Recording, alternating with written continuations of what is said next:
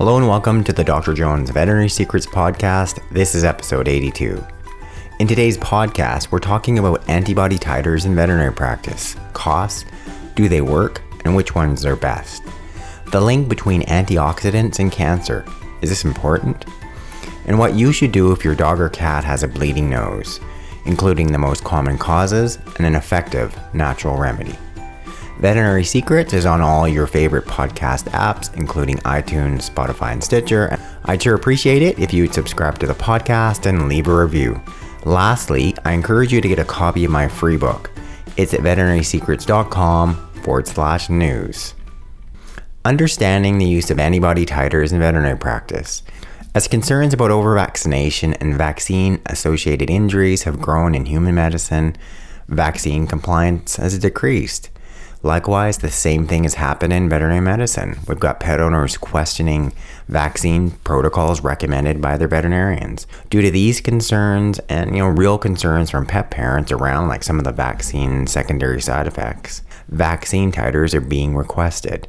So, which titers are reliable? First, the only titers for which a positive test result has have a high correlation with protective immunity are for the vaccine preventable diseases, including canine distemper virus, canine parvovirus, canine adenovirus, and feline panleukopenia virus. There are also titers for rabies virus and rabies, but that needs to be sent away. It can be done as an in house lab.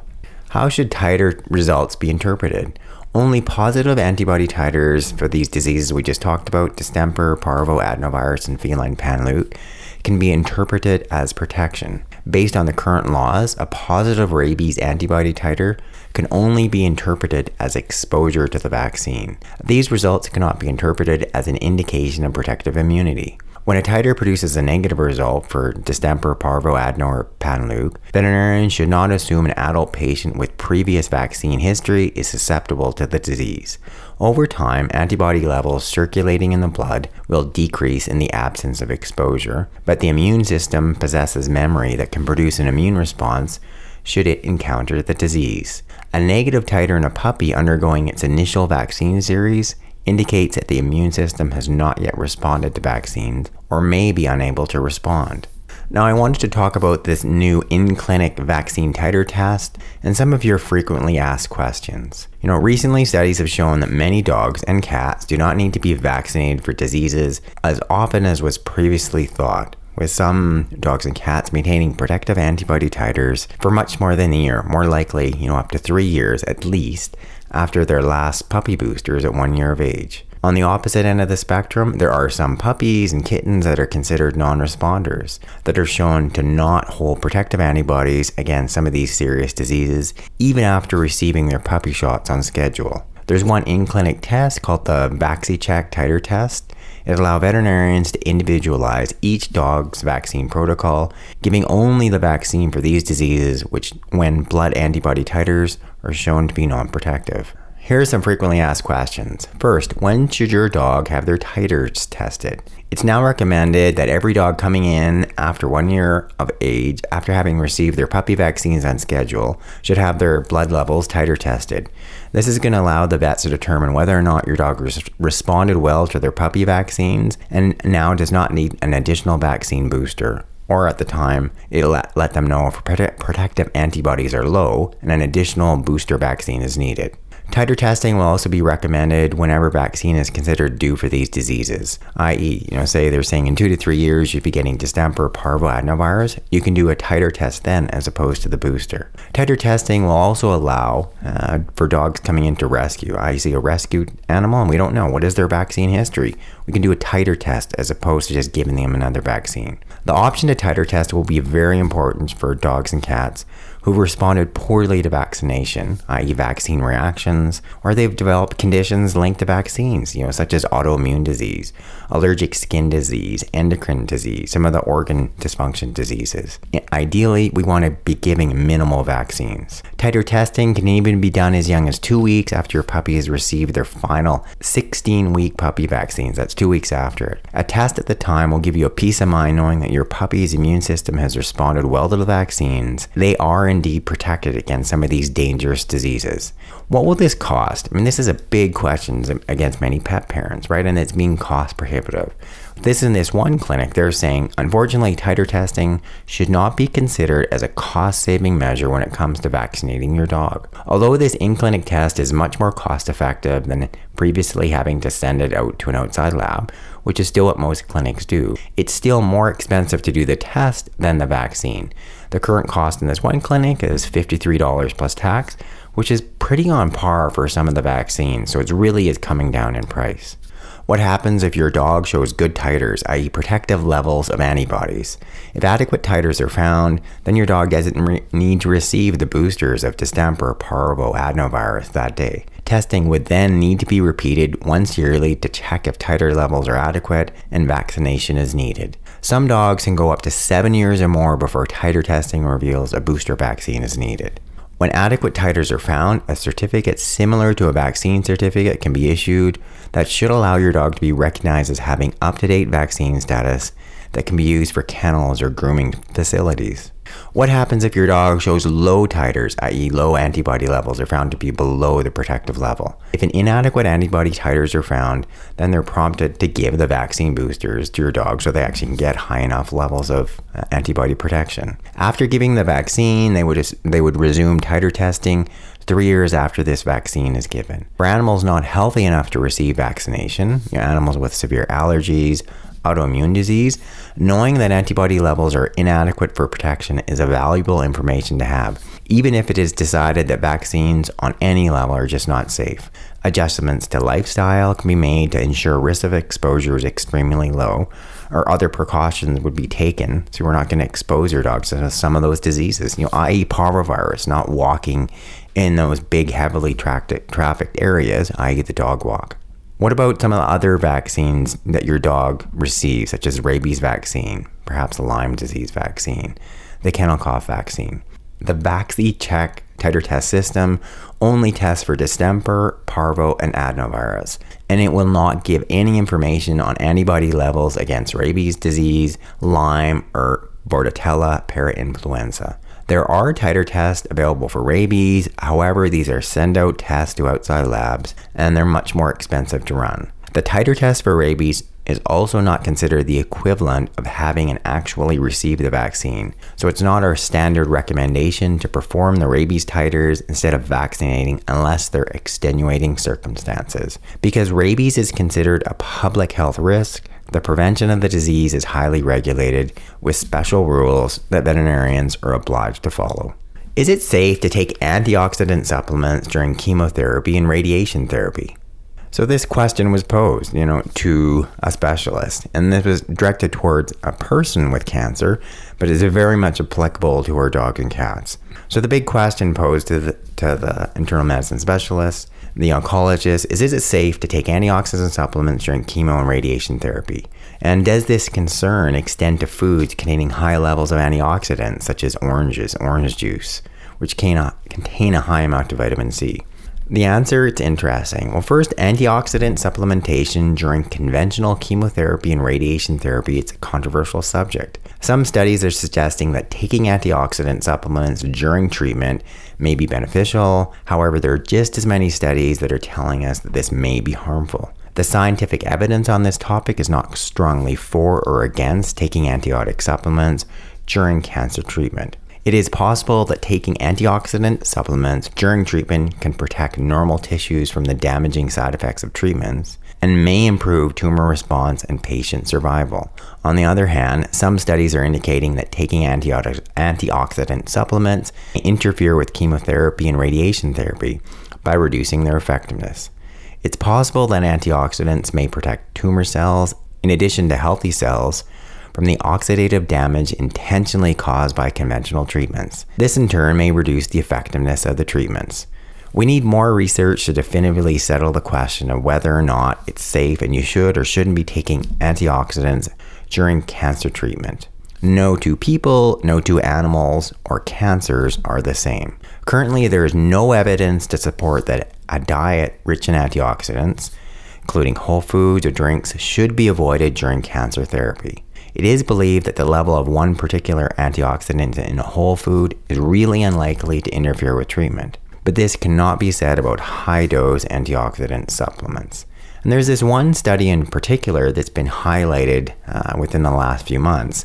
And now there are warnings being posted to some pharmacies saying if you're on chemotherapy, do not be taking antioxidant supplements. This was the study that came out. It said that breast cancer patients who take the dietary supplements known as antioxidants, as well as iron, vitamin B12, and omega 3 fatty acids during chemotherapy, may be at increased risk of disease, recurrence, and death, according to a new study results appearing in the Journal of Clinical Oncology. Led by researchers at the SWOG Cancer Research Network, a cancer clinical trials network funded by the National Cancer Institute through the National Institutes of Health, the study confirms previous medical guidance advising cautious use of any supplements other than a multivitamin for cancer patients undergoing chemotherapy.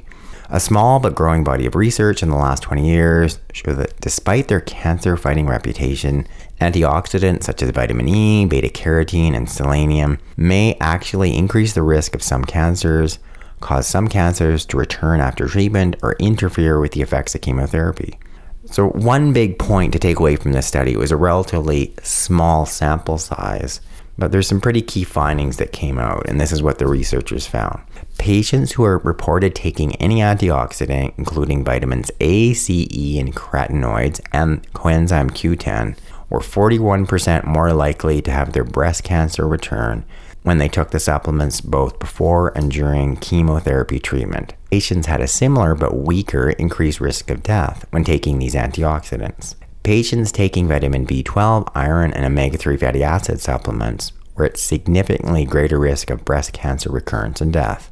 Patients taking multivitamins showed no signs of poorer or better outcomes after chemotherapy. So, the big takeaway here, what they directed at people, and I think what needs to be directed as you being a pet parent, that if your dog or your cat has cancer and you're choosing the path of conventional therapy, in particular chemotherapy, you need to be informing your veterinarian about what you're planning on giving your dog or cat. No question, antioxidants, array of these different supplements have huge, huge benefit, but they work so much differently when you're comparing it to how, you know, this conventional uh, medicine is working.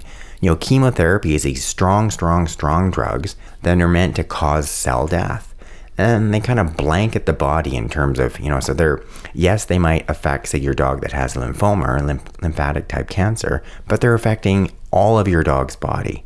And partly how they're working is they're, by causing cell death, they you know, rapidly attack those cells. You get inflammation, you get free radicals produced, which causes more cell death. And antioxidants you know, work by preventing that. But for many people and for many pet parents, chemotherapy is not an option. And for many of the dog cancers, it's not you know, it's not curative. Yes, it can buy you some time, in some cases, not very much, with potential for some serious secondary side effects. So, if but if you're going down that path, and there are some specific, some of the uh, say veterinary cancers are chemo responsive, and you're choosing that course, you need to be talking to uh, your veterinarian about it. If not, then by all means, you need to be using some of these antioxidants, some of the flavonoids, some of these really good quality supplements. And the last big point I think that needs to be made too is that you know they they pointed out in the study that just people taking these multivitamin supplements.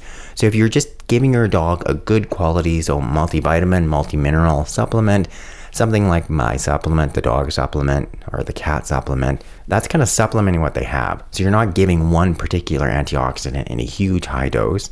That's completely fine. And I encourage you to be giving that to your dog or cat, but you're not focusing on, you know, really high doses, say for instance, of vitamin E or really high doses of coenzyme Q10.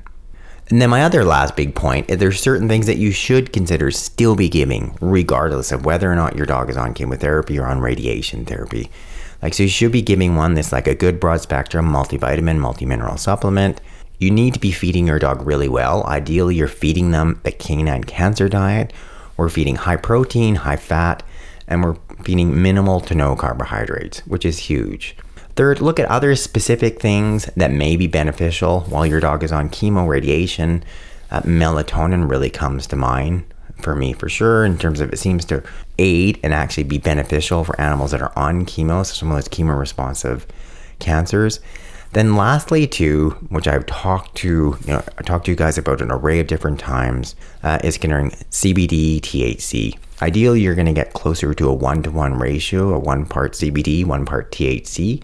If you live in a state where you can't get that, just go for something like my CBD supplement, where it's you know it's it has it's a whole plant extract, so includes not just cannabidiol, but all the other uh, potential healing cannabinoids coming from the hemp plant and it has a small amount of THC as well. But that's key in that there is no link between that and any contraindications with animals on chemotherapy, that animals that are on radiation therapy.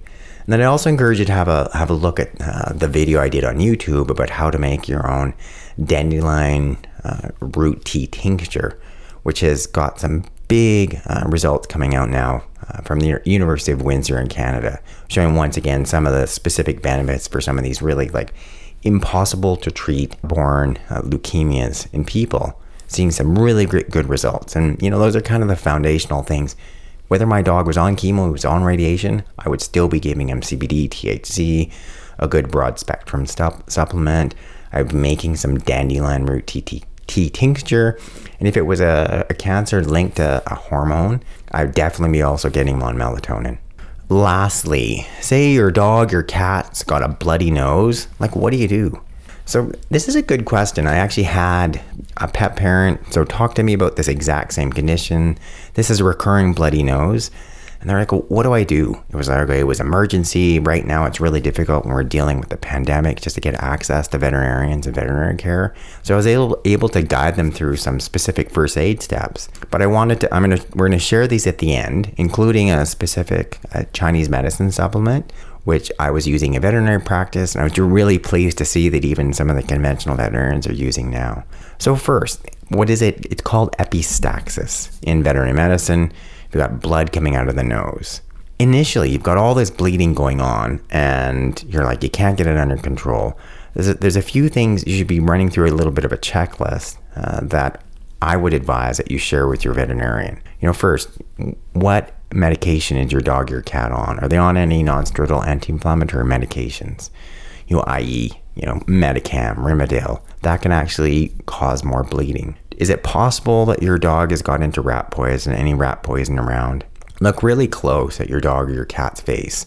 Are there any deformity or asymmetry, right? Is the bridge of the nose swollen? Right in the corner, uh, there's a thing called the third eyelids. Are they sort of popped up? Does one eye seem to protrude more than the other? Does one tear anymore? Is it possible that there's been any trauma to the nose? Like, did your dog, was he playing really roughly and smacked his nose into the wall? Could he have did he think he could have have something up his nose, such as a foxtail or a grass awn? Has your dog been sneezing? Open your dog's mouth, have a good look inside, look at the gums. Are they is there any blood at all? Did the gums seem pale? Is there ev- any evidence of bleeding anywhere else in the nose? You may see this black starry tool with intestinal bleeding. Is there any unusual bruising? Is this the first nosebleed that's that's happened? Is blood coming out, out of only one nostril or both nostrils? Your veterinarian is going to look at certain differentials. Fungal infections is a classic cause of nosebleed. Fungi are inhaled, and if your dog's immune system is compromised or excessively exposed, the fungi can take root and begin to grow in the nasal cavity.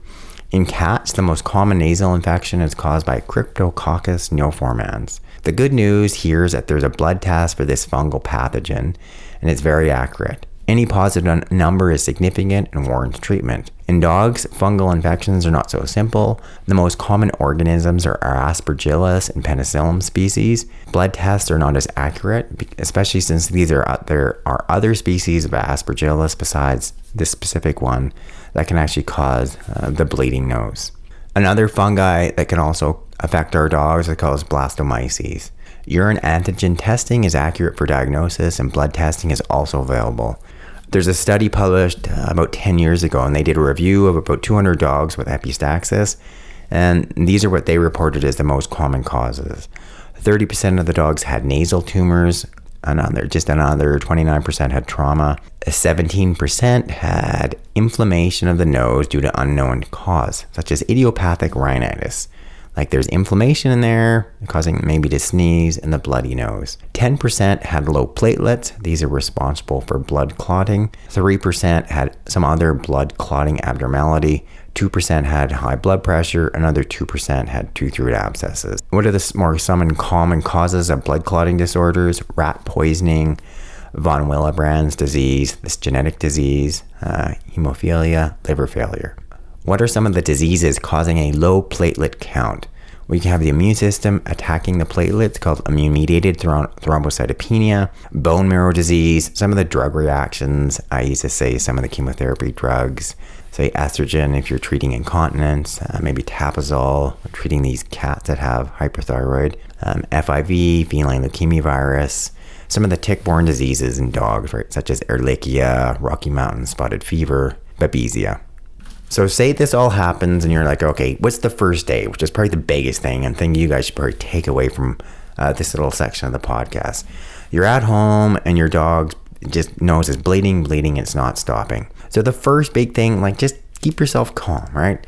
The more frantic you are, you're all worked up. Your dog, your dog gets worked up. His heart rate goes up. More excitement, high, higher blood pressure means more bleeding. Next, get an ice pack, right? Apply that to the bridge or the outside of the nose right? Obviously, you want to make sure don't close off the nostril. You want to make sure your dog can still breathe, but get cold, cold right on top of there. The cold is going to constrict small blood vessels, which is going to slow the bleeding. Next, do not insert anything in there, you know, such as cotton swabs or anything up the nose.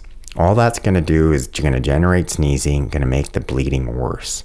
If you happen to have a nasal spray such as Afrin, that may help constrict blood vessels and lead to re- relief. Then, lastly, there's a, a specific Chinese herb which we used to use in veterinary practice, and it's interesting to see that some of the conventional veterinarians are recommending it, as well. It's called Yunnan Baiyao, and short term can work pretty quick. So if you've got an animal, we don't maybe it's got allergic rhinitis, they've got allergies causing inflammation in the nose, you're dealing with recurrent cases of nose bleeding I'd encourage you to at least see, uh, get your veterinarian uh, source you some of this Yunnan Baiyao. So, say if you do all this and it doesn't stop the bleeding, you need to be getting to your veterinarian as soon as possible. They're going to be doing that workup.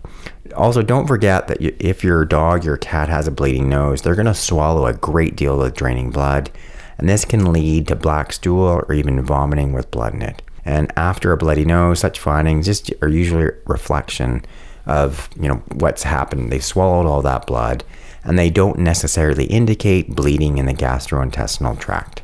Well, thanks you guys for listening to this edition of the Dr. Jones Veterinary Secrets podcast. Any questions or comments, feel free to send me an uh, email at podcast at veterinarysecrets.com or you can also post under my blog. I post all the podcast episodes on the blog. It's at www.theinternetpetvet.com. So, once again, thanks for listening, and I'll talk to you guys next week. This is Dr. Jones.